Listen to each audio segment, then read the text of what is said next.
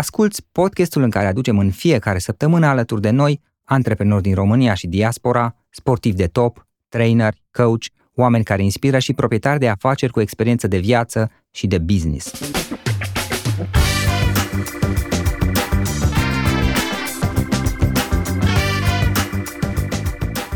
Află cum au început ei, unde au greșit, ce au învățat pe drum și de unde își găsesc inspirația. Îți mulțumesc pentru că asculți acest podcast și te felicit pentru că ai ales ca astăzi să petreci timp de calitate cu oameni care inspiră, alături de gazda ta, subsemnatul Florin Roșoga.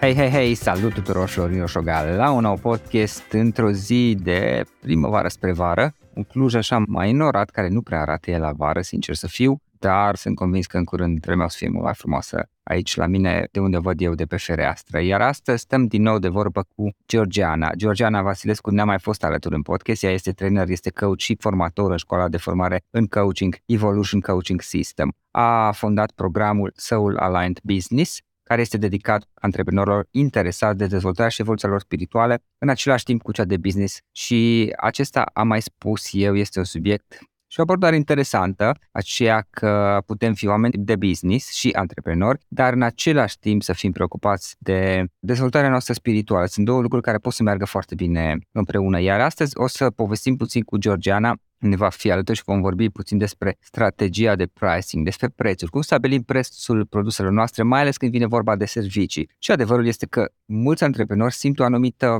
anxietate, să spunem, când vine vorba de preț, mai ales în zona de servicii, unde este un pic mai greu să stabilești valoarea pentru că nu ai efectiv un produs fizic pentru care să calculezi prețul de producție și să pui un anumit adaus. Și atunci ajung în situația în care se întreabă, băi, eu oare cer prea mult sau cer prea puțin sau care este prețul potrivit? Și în ceea ce privește vânzarea produselor sau a serviciilor premium, de asemenea o să povestim, pentru că aici clienții nu cumpără neapărat doar acel produs sau serviciu în sine, ei cumpără de fapt într-o bună măsură timp, confort, statut, experiență, o anumită transformare pe care le oferă acel produs, serviciu. Sunt câteva subiecte pe care o să le abordăm împreună cu Georgiana în discuția aceasta. Georgiana, o reală plăcere să am din nou alături de mine.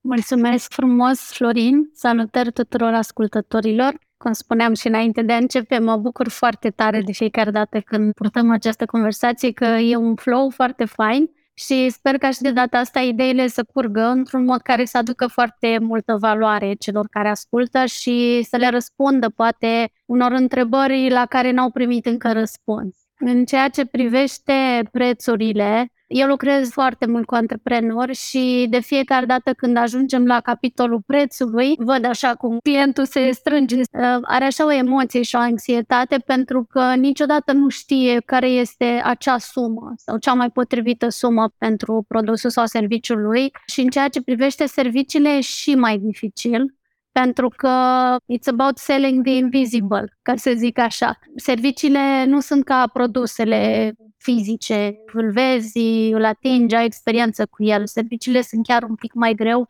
de vândut pentru că e destul de greu să intuiești valoarea unui serviciu dar o să discutăm astăzi în acest podcast și o să vedem sau o să intrăm mai în detaliu despre ce sunt prețurile de fapt și ceea ce mă interesează pe mine cel mai mult să dezvoltăm este acest aspect al prețurilor premium, pentru că mulți se tem de prețurile premium, au sentimentul că nu pot să fiu premium decât dacă sunt pe piață de cel puțin 10 ani sau decât dacă am un produs care e despre nu știu ce sau vreun serviciu, ceea ce este total greșit. Pentru că, în primul rând, nu poți să vinzi servicii premium dacă nu ai un mindset premium, dacă nu ești în acest mindset al valorii de sine al stimei față de sine, dacă nu-ți cunoști extrem de bine produsul sau serviciul și când mă refer la a-l cunoaște bine, nu înseamnă doar să știu că produsul sau serviciul meu este compus din ABC și de acolo îi reiese valoarea. Prețul întotdeauna este mai mult decât despre valoarea intrinsecă pe care o aduce produsul sau serviciul clientului. Și o să punem lucrurile astea în context ca să vedem mai exact despre ce este de fapt prețul și cum putem să ajungem la un preț corect. Când spun corect, mă refer la un preț care să reflecte 100% valoarea pe care produsul sau serviciul tău aduce clientului. Și când spun valoare, mă refer la toate aspectele, din punct de vedere fizic, care e valoarea pe care o aduce viața clientului, emoțional, mental, financiar, energetic, adică pe toate aspectele, indiferent dacă e un produs sau un serviciu, indiferent din ce industrie este. Eu m-am pregătit așa mai școlărește, ca să zic așa, pentru că aș vrea să fie așa un podcast foarte educativ și să o luăm uh, etapizat cu ABC, dar nu doar etapizat, cât și să înțelegem dincolo de faptul că sunt mai multe tipuri de prețuri, că ăsta e prețul A, ăsta e prețul B, ăsta e prețul C. Georgiana, uite, îmi amintesc că la un moment dat îmi spuneai tu că selling is not about the thing, is about the thing around the thing. Adică vânzarea nu este despre ceea ce vindem neapărat, ci este în jurul acelui produs serviciu. Nu știu dacă ți amintești când spuneai despre, despre lucrul acesta. Da, da, mi-amintesc. Și ideea este următoarea. Într-o bună măsură, practic, este vorba despre faptul că prețul nu reflectă mereu produsul în sine sau valoarea lui intrinsecă, ci, de fapt, reflectă ceea ce face produsul pentru client. Și cred că este un bun punct de pornire al discuției și după aceea să construim mai departe. Ce reflectă, de fapt, prețul când, când ne referim la prețul unui produs? Aici o să introduc mai multe puncte pentru că sunt necesare în înțelegerea răspunsului pe care vreau să ți-l dau. Join us today during the Jeep Celebration event. Right now, get 20% below MSRP for an average of 15178 under MSRP on the purchase of a 2023 Jeep Grand Cherokee Overland 4xE or Summit 4xE. Not compatible with lease offers or with any other consumer incentive offers. 15,178 average based on 20% below average MSRP from all 2023 Grand Cherokee Overland 4xE and Summit 4xE models in dealer stock. Residency restrictions apply. Take retail delivery from dealer stock by 4-1. Jeep is a registered trademark. De fapt, în special în ceea ce privește produsele premium, prețul niciodată nu le reflectă ceea ce face produsul sau serviciul în mod direct pentru client, ci mai degrabă reflectă contextul sau conceptul pe care îl propui clientului. Și o să dau un exemplu enumerând câteva modele de prețuri în ceea ce privește prețurile premium. În primul rând, avem prețuri bazate pe percepție. În cazul ăsta, prețul nu este legat de valoarea intrinsecă a produsului, exact cum ai spus și tu mai devreme, ci mai degrabă de valoarea lui emoțională, de istoria lui, de contextul în care pui produsul sau serviciul respectiv. Și o să-ți dau un exemplu ca să fie mai ușor de înțeles. O casă, de exemplu, o casă care are o anumită arhitectură, unde poate a locuit o anumită personalitate, poate prețul casei respective să spunem că este un milion de euro sau două milioane de euro. Dar casa în sine poate este o ruină, poate nici măcar nu este locuită, poate necesită investiții încă pe atât. Dar ceea ce se vinde nu este nici casa în sine, nici teren. Este poziționarea, poate este arhitectura, este istoria, cu o astfel de casă, dacă o dai unui arhitect, poate ți-o construiește cu 450.000 de euro. Dar nu e despre asta pentru că clientul nu cumpără casa în sine să se mute în ea. Clientul cumpără contextul, cumpără istoria. Înțelegi? Și asta e valabil pentru foarte multe exemple. Nu știu, poate să fie un obiect sau tricou purtat de Ronaldo când, nu știu, a marcat 20 de goluri în Cupa UEFA. Tricoul ăla poate că prețul lui e, nu știu, 100 de dolari. E, dacă tricoul e pus într-un context, vândut la o licitație, poate să ajungă și la jumătate de milion. Și nu o să-l cumpere? O să-l cumpere doar acea persoană pentru care acest item îi aduce ceva, îi aduce o valoare emoțională, poate un fan. În contextul ăsta, care este prețul real? Că noi nu plătim niciodată pentru prețul real. Și exemplele pot continua. Poate fi vorba de un obiect ceas vechi sau un uh, magnetofon sau care nici măcar nu mai este funcțional, dar el se vinde la o supravaloare. Și atunci prețul este legat de ce? De valoarea intrinsecă a produsului, adică ce face magnetofonul ăla pentru tine sau ce face mașina aia cu care poate nici nu mai poți să circuli, nu poți să o pui în circulație, dar plătești pentru ea cât pentru mai știu eu ce mașină nou-nouță. Deci asta se numește perce- perception-based pricing. Deci prețul este bazat pe percepția valorii, nu pe valoarea în si. Adică modul în care clientul percepe produsul, serviciul, ce valoare îi dă. Exact, și aici depinde foarte mult de furnizor. Deci, care e contextul în care tu pui produsul respectiv? Îi creezi o istorie, îl pui într-un context, adică tu ești cel care îi dai valoare produsului punându-l în contextul care se aducă mai multă valoare. Un alt model de preț este prețul bazat pe cerere. De asta știe toată lumea că noi toți, la rândul nostru, suntem și noi clienți și consumăm produse, servicii și așa mai departe. Demand-based pricing se numesc și sunt acele prețuri care sunt des întâlnire în industria de travel, bilete de avion uh, și așa mai departe. Dacă stai să te gândești, dacă tu cumperi un bilet de avion cu 2-3 luni înainte de data la care vrei să zbori, plătești 50 de euro. Dacă îl cumperi cu 2-3 zile, plătești 500 de euro dar locul în avion e același, nu se schimbă absolut nimic. Tarifele la Uber, dacă vrei să pleci din punctul A în punctul B într-o anumită oră a zilei, când nu există solicitare, când nu există acest demand din partea pieței, plătești un tarif normal. Dar dacă vrei să călătorești cu același Uber în condiții în care există o supra-solicitare, poate veni de la aeroport sau, nu știu, aterizat într-un oraș, și atunci, pentru că cererea e foarte mare, se schimbă și tariful cursei, chiar dacă distanța este aceeași. Camerele de hotel. Dacă ții o cameră de hotel în extra sezon, plătești un preț. Dacă o iei în full sezon, plătești de 5 ori mai mult. Camera e aceeași, nu se schimbă nimic, aceleași așternuturi, același mobilier, dar ce se schimbă? Se schimbă faptul că există multă solicitare în acea perioadă. Deci, din nou, ne dăm seama că prețul are legătură cu valoarea intrinsecă a produsului sau a serviciului. Apartamentele de pe Airbnb. Păi, tu încearcă în Cluj când este Antoldu. Mult succes să găsești un apartament sau un apartament pentru care plăteai 40-50 de euro sau 80 de euro pe noapte, plătești 500. Dacă ai șanse să nu mai găsești. Da, pentru că este cerere foarte mare în acea perioadă. E o chestie de moment, într-adevăr. Prețul este relativ și nu reflectă, așa cum ziceai tu, doar valoarea intrinsecă a produsului, a serviciului, ci sunt și alte aspecte. Și de altfel,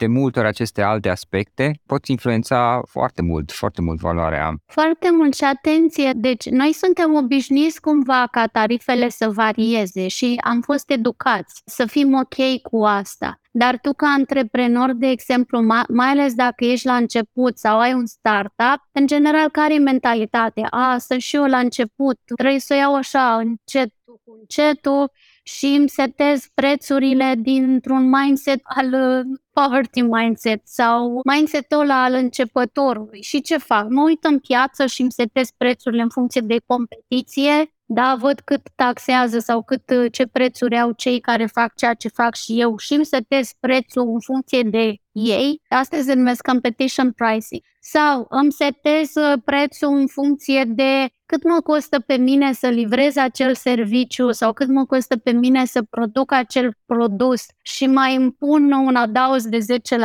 sau 15% sau îmi setez prețul în funcție de piață mă uit să văd care sunt condițiile pieței, cam pe unde e piața în momentul ăsta, cum fluctuează, nu știu, euro-dolarul, care este prețul motorinei, cât au crescut sau au scăzut prețurile în piață și mă raportez și undeva in between, ca să nu fac dar asta de obicei vine sau mentalitatea asta este abordată de antreprenorii care nu au suficientă încredere în ei și în produsul lor. Lipsa de încredere de multe ori vine din lipsa cunoașterii valorii pe care ei o aduc în piață pentru că, atenție, prețul în sine, pe lângă faptul că este o strategie, prețul în sine este un statement, este o declarație pe care eu o fac în piață, privind valoarea pe care eu o aduc, adică valoarea cu care eu contribui în piață. Indiferent că e un produs sau că este un serviciu, este reprezentată și de prețul cu care eu intru în piață. Da, aici știu o chestie legată de ce ziceai tu. Sigur, sunt și aceste abordări în care tu te uiți, cum spuneai mai devreme, cam la ce preț vând ceilalți și te uiți și tu pe acolo sau cam ce preț de producție și mai pui și tu 5%, 10% și nu sunt abordări rele, deși marja de profit este destul de mică și atunci dacă vrei să fie rentabil va trebui să faci rulaj, să vinzi în cantități mari, că altfel nu prea-ți merită. Însă problema este că de fapt, și asta cred eu că este o problemă mare, aici a fost și experiența mea în trecut și la un moment dat i-am decis să ies din zona asta. Problema este că, de fapt, vei fi într-o mare de competitor și o să te lupți cu toți ceilalți competitori. Exact. E foarte rău când te lupți pe preț. Ori ai putere mare, adică ai în spate un buget mare, foarte generos de promovare și atunci vrei o cotă de piață, nu te interesează neapărat rentabilitatea. Oricum ar fi, este o situație dificil de gestionat. Și din perspectiva asta, o abordare care poate fi utilă și pe care o menționai tu la începutul discuției, este să iei în considerare să stabilești un preț premium. Sigur, depinde acum care este produsul, serviciul tău și ce poți tu realmente să oferi, pentru că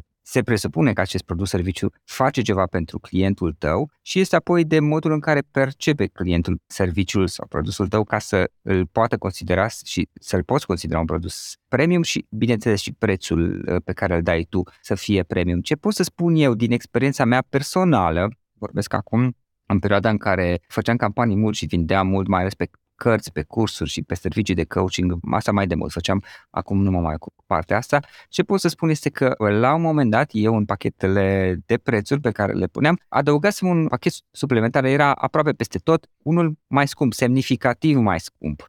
În sensul că erau produse și mai adăugam ceva, niște lucruri, niște servicii, nu contează, găseam ceva astfel încât să fie un pachet de servicii pentru că am observat un lucru foarte interesant. Mereu erau clienți care vreau cel mai scump pachet dintre toate, pentru că pur și simplu vreau cel mai scump pachet. Și este un lucru interesant de altfel. Bineînțeles, nu, nu toți, dar este un anumit procent din clienți care întotdeauna cumpără cel mai scump produs dintre toate, pentru că așa vor ei să cumpere din diverse rațiuni. Acum, revenind la subiectul acesta, cum facem ca să cumva să ieșim din marea asta de, de competitori unde ne luptăm, unde un antreprenor se luptă cu toți competitorii săi, pe preț să zicem, sau pe a convinge pe clienți că da, un produs cam la același preț și este grozav, cum face să, să iasă din zona asta și să intre într-o zonă în care poate să stabilească un preț premium, unde să aibă o marjă de profit mai bună și să răsufle un pic, să spun eu așa în ghilimele. Da, o să răspund la întrebarea ta, Florin, și o să mai aduc o completare la ceea ce ai spus sau o subliniere. În primul rând, statistic vorbind, între 10 și 20% din clienții oricărei industrii vor căuta cel mai bun produs sau serviciu care există pe piață mai ales atunci când vine vorba de lucruri care sunt prioritate zero pentru ei sau care sunt foarte importante pentru ei în acel moment al vieții lor. Poate să fie vorba de sănătatea lor, relații, educație, situația financiară, felul în care arată și așa mai departe. Acești clienți nu vor căuta niciodată soluții ieftine, ci le vor căuta pe cele mai scumpe, în sensul de cele mai bune, pentru că vor claritate. În al doilea rând, prețul nu este o problemă pentru un client atâta vreme cât clientul înțelege valoarea produsului sau serviciului pe care o primește. Asta înseamnă că eu ca provider am nevoie să mă asigur că eu îi ofer clientului meu de 10 până la 100 de ori mai multă valoare decât valoarea financiară pe care el o plătește pentru produsul sau serviciul meu. Asta înseamnă că eu nu ies pe piață cu orice produs serviciu, ci înainte ca eu să ies pe piață, pe o piață mai ales competitivă, eu stau și mă întreb în ce fel poate să aducă produsul meu 10x valoare, da, de 10 ori, de 100 de ori, de 1000 de ori mai multă valoare. Și stau pe produsul meu până când îl perfecționez și îl customizez, îl fac custom pentru acea categorie de clienți și revin iarăși cu un principiu, produsele pe care cred că l-am spus și în podcasturile anterioare produsele, serviciile noastre nu sunt pentru oricine. Pentru că dacă eu le fac să fie pentru oricine, ca șamponul universal care tratează toate problemele, nu o să-l cumpere nimeni. Unul din secretele produselor premium este customizarea. Faptul că eu ofer o soluție customizată unei nișe adică unei anumite categorii de clienți, iar valoarea o poate primi sau de acea valoare poate beneficia doar acea categorie de clienți, dar asta ce presupune? Presupune ca eu, ca antreprenor, să am o inteligență a pieței și ăsta iarăși este un principiu, un alt principiu sau un secret al produselor serviciilor premium, care necesită o inteligență de piață. Adică eu trebuie să știu ce vrea piața, ce are nevoie piața, ca să pot să concep o soluție personalizată, customizată, un produs. Mă duc la magazinul, mai știu care, ce brand, prin mall și mi-au o cămașă sau un costum, versus mă duc la un croitor care face pe comandă, pe când iau costumul ăla pe mine, e, cum e vorba aia, vine ca mănușa, deci eu când mă așez și același principiu, indiferent că e un costum, poate să fie un curs care să fie super customized pe nevoia unei categorii anume de clienți, poate să fie o mașină care este custom pe un profil psihologic al utilizatorului acelei mașini, adică doar o anumită tipologie de client simte că mașina aia este destinată, parcă s-a gândit la el când a conceput acea mașină. Dar nu orice client o să simtă sau o să trăiască aceeași experiență cu acea mașină, pentru că poate profilul lui psihologic, emoțional uh, și așa mai departe nu este îndeplinit. De asta, noi, ca și antreprenori, când concepem un produs, e că avem nevoie să-l marketăm înainte de a-l vinde, iar părerea mea este următoarea că nu mă uit în piață să văd ce are nevoie piața, ci mai degrabă mă duc în interiorul meu și văd cum pot eu să creez acel produs unic, acel produs pe care să-l pun într-un context și să creez un concept în jurul lui, că asta este selling is not about the thing, it's about the thing around the thing, adică povestea pe care eu o construiesc în jurul produsului meu, conceptul. Eu vând un concept clientului.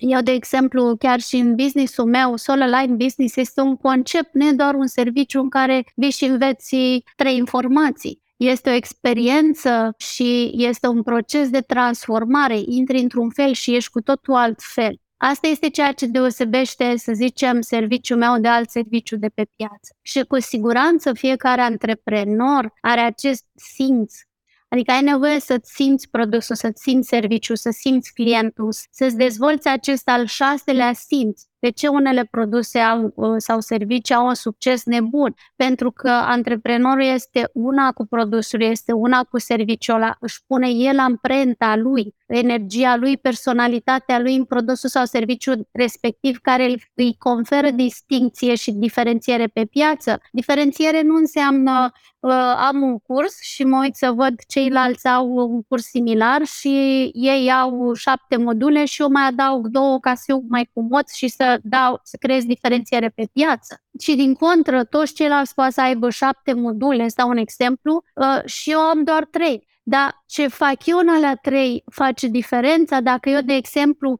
pot să comprim procesul de transformare sau de educare al clientului, dacă eu îl comprim în loc de șapte săptămâni în trei și dau esență clientului meu, el ce câștigă? Câștigă timp. Ce câștigă? Câștigă energie, câștigă bani și așa mai departe. Iar prețul reflectă și asta. Noi nu plătim produsul sau serviciul în sine, noi plătim timpul, confortul, transformarea și așa.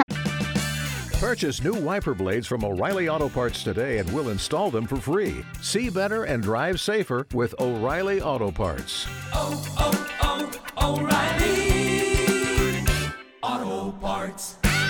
Mai departe.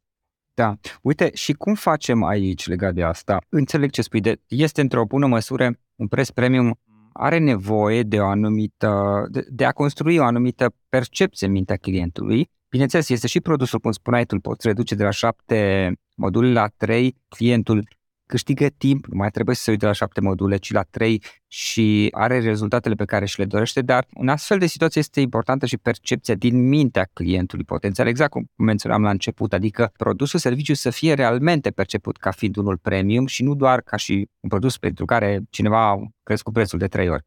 Cum facem să-l ajutăm pe client să își construiască percepția despre produsul, serviciul nostru ca fiind unul de tip premium?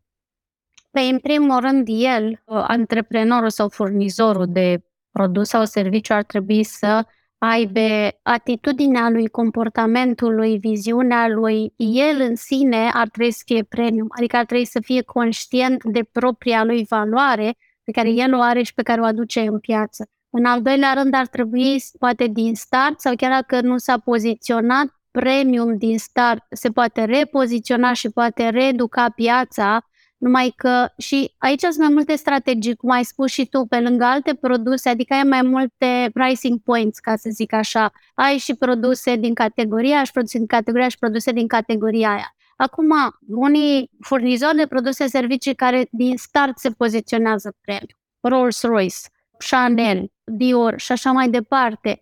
Sunt alții care fac o combinație între și între. Acum, Părerea mea s-ar putea să fie doar o chestiune personală. În momentul în care eu, de exemplu, am decis să merg pe servicii premium, prețuri premium, poziționare premium, tot ce n-a mai fost aliniat în business-ul meu cu această energie și cu această direcție, am dat-o deoparte, pentru că undeva în mine se produce o lipsă de aliniere, că eu nu mai știu, eu sunt uh, aia care oferă produse, servicii cu 100 de lei sau cu 1000 de euro. Și apoi și clienții mei se gândesc, da, de ce produsul ăla costă atât? De ce ia 1600 de euro sau 2000 de euro pe acel program, dar vinde ora de consultanță cu 150 de lei? Dau un exemplu, creează confuzie. Și atunci piața nu știe ce să mai creadă despre tine sau, din, din contră, se simte, nu jegmănită, nu ăsta e cuvântul, dar nu mai înțelege, pentru că un alt aspect al produselor premium este contrast. Contrastul se numește contrast pricing. Deci tu ești cel care creezi contrast în mintea clientului, pentru că, atenție, clienții noștri ce fac? Ei compară. Nu toți. Cei care au o mentalitate premium din start nu prea compară, dar ceilalți care nu sunt încă poate premium, mă refer la mentalitatea clienților, ei compară. Văd un produs sau un serviciu, să zicem educațional sau din industria asta a dezvoltării personale, coaching, training, orice ar fi. Văd un produs care costă, nu știu, să zicem 800 de euro și se gândesc că pe 800 de euro poate chiria pe care o plătesc sau 800 de euro este vacanța în care eu aș putea să mă duc, sau 800 de euro este și compară cu ceva, pentru că tu nu ai dat un termen de contrast, nu ai oferit, nu ai pus tu produsul sau serviciul respectiv într-un context care să ofere contrast în mintea clientului și atunci el în mintea lui face comparații sau compară produsul tău cu produsul altcuiva sau uite, al tău are 3 module, 5 module, celălalt care pare că face același lucru ca și tine are 6 module, pe mai bine cumpăr de la asta care are, are 2 în plus și poate are un pic sub prețul tău. Și atunci, tu ca furnizor, ca provider de produse, servicii, tu ești cel care dai elementul de contrast. Când setezi un preț premium, ai nevoie să le dai oamenilor acest termen de comparație, dar atenție, ceva care să compare prețul, nu produsul. Dau un exemplu ca să fie mai ușor de înțeles. Dacă eu cer 1000 de euro pe un program, să zicem, și tariful meu pe oră, un program în care eu ofer 100 de ore cu mine și tariful meu pe oră este 100 de euro, atunci clientul meu are elementul de contrast. El înțelege că o oră cu mine este 100 de euro, asta înseamnă că 100 de ore cu mine ar trebui să coste 10.000 de euro, dar produsul, programul respectiv e doar 1000 de euro. Și atunci, prin contrast, el își dă seama de valoarea pe care o primește pentru că plătește de 10 ori mai puțin decât valoarea reală pe care o primește. Și atunci, felul ăsta ai realizat contrastul. Dar dacă tu ceri 1000 de euro și tariful tău e 100 de lei, nu mai poți să realizezi contrastul. Și atunci clientul se întreabă, dar de ce cere atât de mult, de ce costă atâta, dar cum își permite să ceară atâta? Și așa mai departe, sunt lucruri pe care nu vrei. Confuzia, o minte confuză va spune nu vânzării. O minte confuză a unui client care nu înțelege oferta pe care o faci, nu înțelege ceea ce primește, nu înțelege valoarea și așa mai departe, va spune nu vânzării. Și atunci ai nevoie să fii atent la toate elementele și atenție, clienții noștri ne urmăresc în piață. Poate avem uh, percepția că ei nu sunt aware, nu sunt conștienți de ceea ce se întâmplă în piață, dar ei sunt. Și clientul nostru se uită la nivelul de aliniere, prețul este aliniat cu valoarea, este aliniat cu persoana, este aliniat cu personalitatea, arată persoana asta de 10.000 de euro, se uită la tine să vadă cum arăți, cum ești îmbrăcat, cum vorbești. Să zicem că e în domeniul ăsta al serviciilor pe unde te vede, unde mănânci la restaurante, cu cine te asociezi și așa mai departe. Adică toate astea trebuie să meciuiască valoarea, prețul pe care tu îl ceri, branding-ul tău. E vorba de percepția generală, dacă înțeleg de la tine. Cum te percepe la modul general, nu doar pe produs, ok, și produsul Absolut. în sine, dar inclusiv aspectul, să zic, sau ce pe partea de PR ce investești, unde apari tu în mediul online. Absolut tot, logo-ul tău, culorile pe care tu le folosești, cum arată site-ul tău, oamenii, da, cu care tu te asociezi, fontul, culorile, atenție, culorile care joacă un rol extraordinar. Eu lucrez mult uh, și pe partea asta de consultanță de branding și am clienți care spun vreau culoarea asta, vreau culoarea asta, vreau culoarea asta. Și spun, stai un pic, tu vrei să intri pe piață cu un produs premium și îți pui toate culorile ca la pomul de Crăciun, adică simplicity is the ultimate sophistication. Simplitatea este cea care denotă eleganță. Dacă te uiți la marile branduri, Rolls-Royce, Chanel, nu știu, Apple, au non-culori. Alb, negru, argintiu, eventual auriu. Nu folosesc roșu, siclam, turcoaz, ca McDonald's, ca produsele de masă, Facebook albastru, McDonald's galben, portocaliu, da, ele folosesc culori cât mai tari, cât mai să atragă atenția, să facă cât mai mult zgomot în piață. Marile branduri nu fac zgomot în piață. Marile branduri sunt silențioase, marile branduri sunt discrete, marile branduri sau produsele premium nu le găsești peste tot. Nu le găsești la Kaufland și la Boșani, nu, le găsești numai în locuri specializate, magazine specializate. Accesul la aceste produse sau servicii premium este limitat, este restricționat.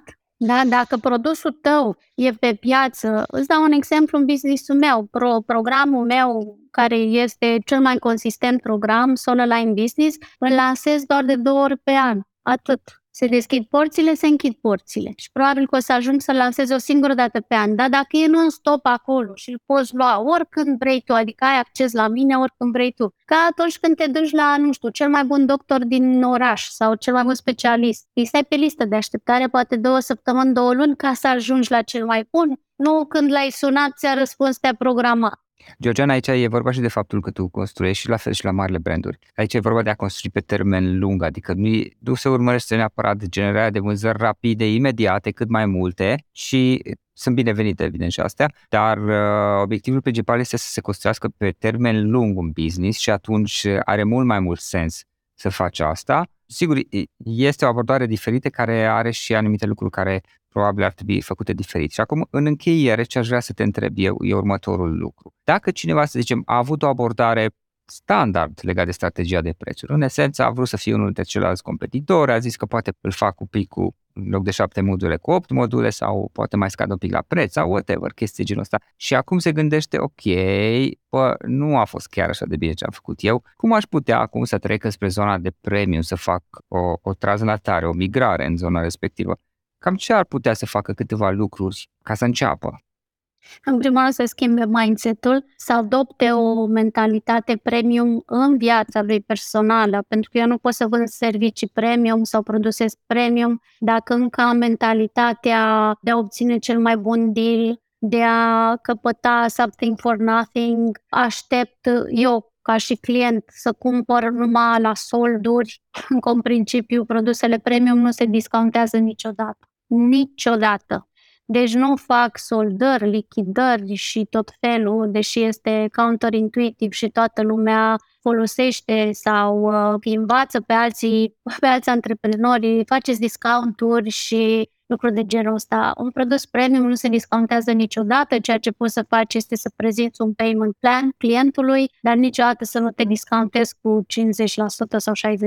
Pentru că clientul se întreabă, stai un pic, înseamnă că ăsta e prețul real, de fapt. Bun, deci ca să-ți răspund la întrebare și aș vrea să mai adaug aici o informație care e o chestiune pe care eu când am aflat am zis, wow, da, așa este și am înțeles-o. E un principiu care spune așa legat de prețuri. You live by price, you die by price.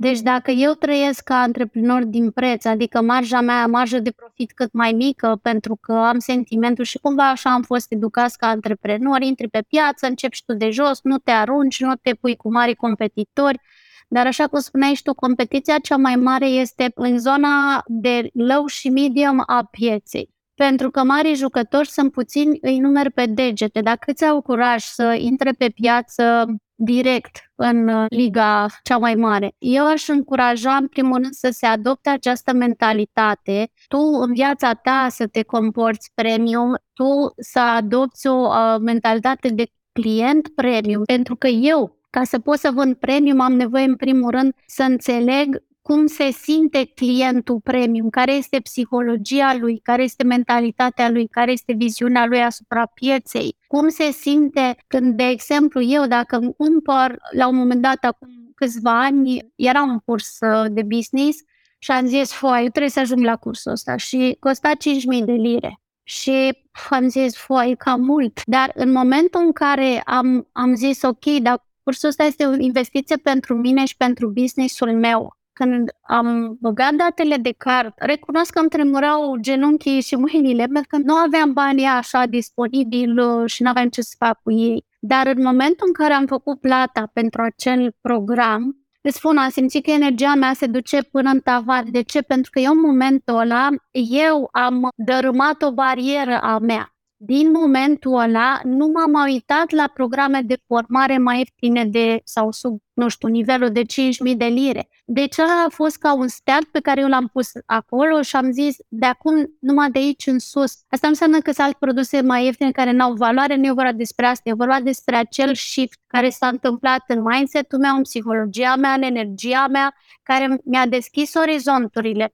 Și mai mult decât atât, eu am simțit pe pielea mea ce înseamnă să plătești suma asta de bani pentru o formare. Eu atunci am înțeles cum se simt clienții mei când plătesc un preț care pentru ei e nivelul de 5.000 de lire, cum a fost pentru mine. Eu pot să înțeleg psihologia clientului doar fiind eu însă un client premium. Nu pot să vând eu produse premium când eu mă îmbrac, mă încalț de la, nu știu, cumpăr ce tot ce mai ieftin, aștept discounturi, plec în vacanțele numai alea la minute și așa mai departe. Asta nu înseamnă uh, să încep să arunc cu banii, ci să-mi păstrez un discernământ. E doar o schimbare de mindset la interior. Asta este primul pas. Și după ce te uiți în viața ta și ai văzut că tu ai început să operezi de la un alt nivel, nu știu, ai vrut să mănânci undeva sau să iei masa în oraș, te-ai dus și nu te-ai mai uitat pe meniu să vezi prețurile și după aia să te uiți ce e acolo în dreptul prețului, că doar pe la ți-l permiți. Intri pe un site online și vrei să-ți cumperi, nu mai pui filtru, cred, preț crescător, ci spui exact ce vrei, ce culoare, ce stil, te uiți și abia după aia eventual te mai uiți la preț. Nu te mai gândești să-mi permit, nu-mi permit, ci te gândești cum să fac să-mi permit produsul ăsta, serviciul ăsta, vacanța asta, concertul ăla, experiența aia și așa mai departe. În momentul în care în tine s-a stabilizat acest nivel, atunci știi că ai tot ce trebuie ca să poți să îți pui tarife sau comisioane sau prețuri premium. Și după aceea e foarte ușor pentru că tu stai în energia serviciilor premium, pentru că tu însăți sau însuți ești un client premium și înțelegi psihologia clienților premium, psihologia și mentalitatea și energia serviciilor și a produselor și a piețelor de la nivelul ăla. Dar până când tu nu ai pătruns în nivelul ăla, va fi foarte greu pentru că a schimba prețul nu înseamnă doar a schimba o cifră pe hârtie sau pe site. A schimba prețul înseamnă a face un shift interior, înseamnă a fi capabil ca emoțional, mental, energetic și din toate punctele de vedere să pot să susțin acel preț, adică eu devin prețul ăla. Și în momentul în care eu devin prețul ăla, clientul meu când intră în relație cu mine, nu-și va pune întrebări de genul, da, e prea mult, da, mi se pare că mult, n-am încredere. De ce? Pentru că tu ești capabil să-ți iei acel preț. Tu stai în acel loc, vorbești din acel loc, te comporți din acel loc, livrezi din acel loc, oferi valoare din acel loc. Și procesul vânzării devine mult mai simplu. Da, este un lucru cu siguranță are sens și cred că pe lângă asta la un moment dat este vorba și despre a schimba un pic statutul, modul în care te percepe, pardon, lumea și acesta este un subiect interesant pe care chiar mi-a plăcea să-l abordăm într-un alt podcast, evident, și puțin să continuăm discuția asta, să vedem cum poți să lucrezi efectiv ca să treci înspre, înspre o zonă a prețurilor premium. Georgiana, în final, dacă lumea vrea să afle mai multe despre tine, cum te poate găsi online?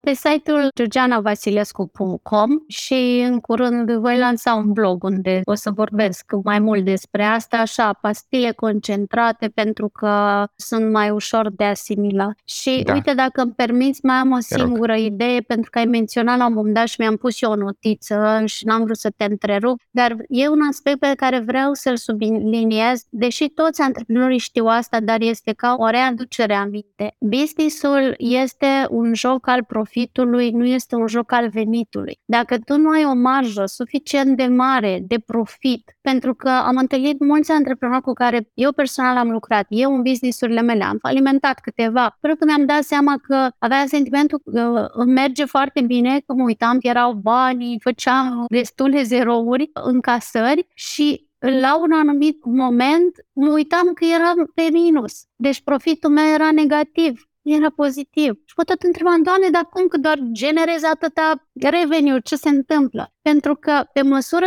ce tu crești, cheltuielile tale cresc. Pe măsură ce tu crești ca antreprenor, ca business, nu îți faci upgrade la platforme, ți angajații, îți faci upgrade la mai știu eu ce folosești, îți schimbi mașina, schimbi birourile, îți schimbi sediu, te muți într-o locație mai bună, te rebranduiești și așa mai departe, lucrezi cu alți specialiști.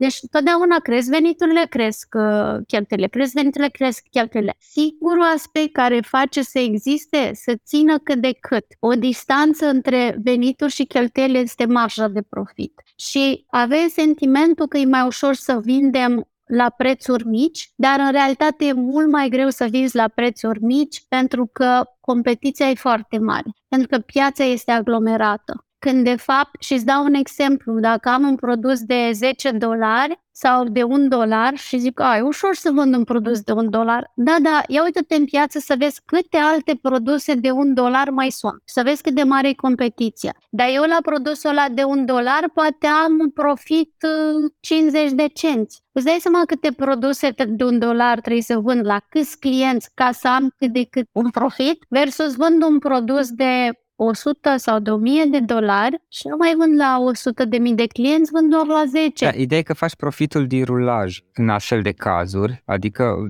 tu ai profit per bucată mai mic, dar te faci rulaj mare ca, da, ca să-ți dar renteze. rulajul ăla, rulajul ăla necesită oameni, platforme, sisteme, logistică, Da, măi, e da, un o astfel de întreg abordare, angrenaj. Bun, Georgiana, înțeleg, dar o astfel de abordare are sens dacă tu vrei să crești cota de piață, adică tu, pe tine nu te interesează așa de mult profitabilitatea, rentabilitatea, ci faptul că tu îți crești cota de piață, iar la un mo- un moment dat vei face exit, să-ți vizi business-ul către un jucător mai mare. Așa are sens. Altfel doar stai și te sufoci. Acum depinde ce vrei să faci, dar la modul general nu prea are Păi sens. da, dar întrebarea mea e câți antreprenori ar- au această viziune și strategie pe termen lung. Pentru că Probabil are că nu știu. perfect sens ceea ce tu spui în, în condițiile jucătorilor de lungă durată. Dacă când tu Da, nu și îți trebuie ești investiții. poate un jucător de lungă durată, s-ar putea ca tu să nu reziști, pentru că business-ul tău nu e Da, sustenabil pe termen lung. Și îl susții, îl susții, îl susții până când nu se mai poți să-l susții. Ceilalți îl pot susține, pentru că s-ar putea să aibă alte mijloace de Sau să aibă investiții în spate a- pe care le-au atras. da, sau să aibă capital să-și susțină afacerea. Adică strategia asta despre care tu spui este foarte bună și da, este o strategie, dar tu ca antreprenor trebuie să stai să te gândești, ok, sunt eu în jocul ăsta, asta este strategia mea. Într-un business sunt trei tipuri de activități pe care eu tot timpul le aduc în vedere clienților mei. Money now, money monthly, money in the future. Dacă eu mă axez pe categoria de activități money in the future, s-ar putea să fie nevoie ca 2, 3, 5 ani o să susțin business-ul ăla. Dar dacă eu sunt în categoria money now, înseamnă că eu am nevoie de bani acum ca să supraviețuiesc sau ca să-mi țin business-ul. Da, așa este. Adică e bine să ții focusul și să fii conștient. Sau, ok, am în vedere money in the future pentru că business-ul ăsta este bătaie lungă, dar am nevoie și de money now, înseamnă că trebuie să am niște produse, servicii în portofoliu care să-mi aducă bani acum, care să-mi asigure sustenabilitate pe termen lung, pentru că altfel n-am nicio șansă. La un dat se termină banii și am văzut multe business-uri în,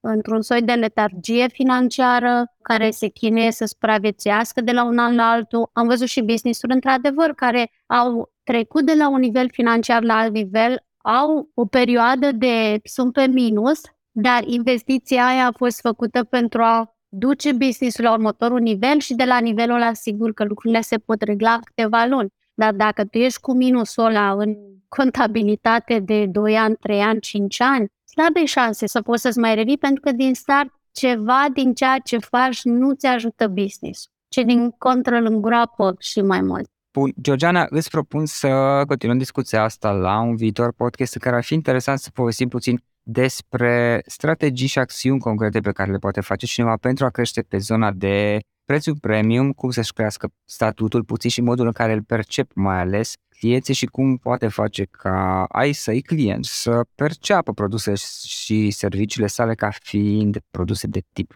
premium. Sigur că da. E specializarea și specialitatea mea. mă pasionează mult subiectul ăsta.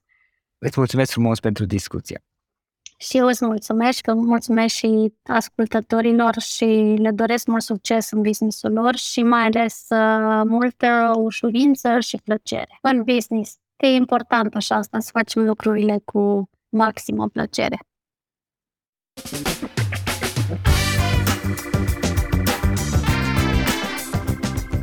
Suntem media 5 persoane cu care ne petrecem cel mai mult timp, cel puțin așa se spune. Pentru a evolua, începe prin a te înconjura de oameni care te ajută să dai ce este mai bun în tine.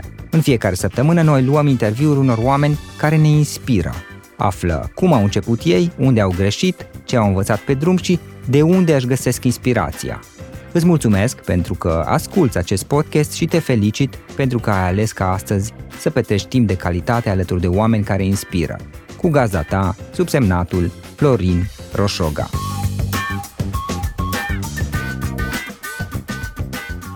Fac podcasturi de aproape 8 ani de zile, iar să faci podcasturi online poate fi o provocare.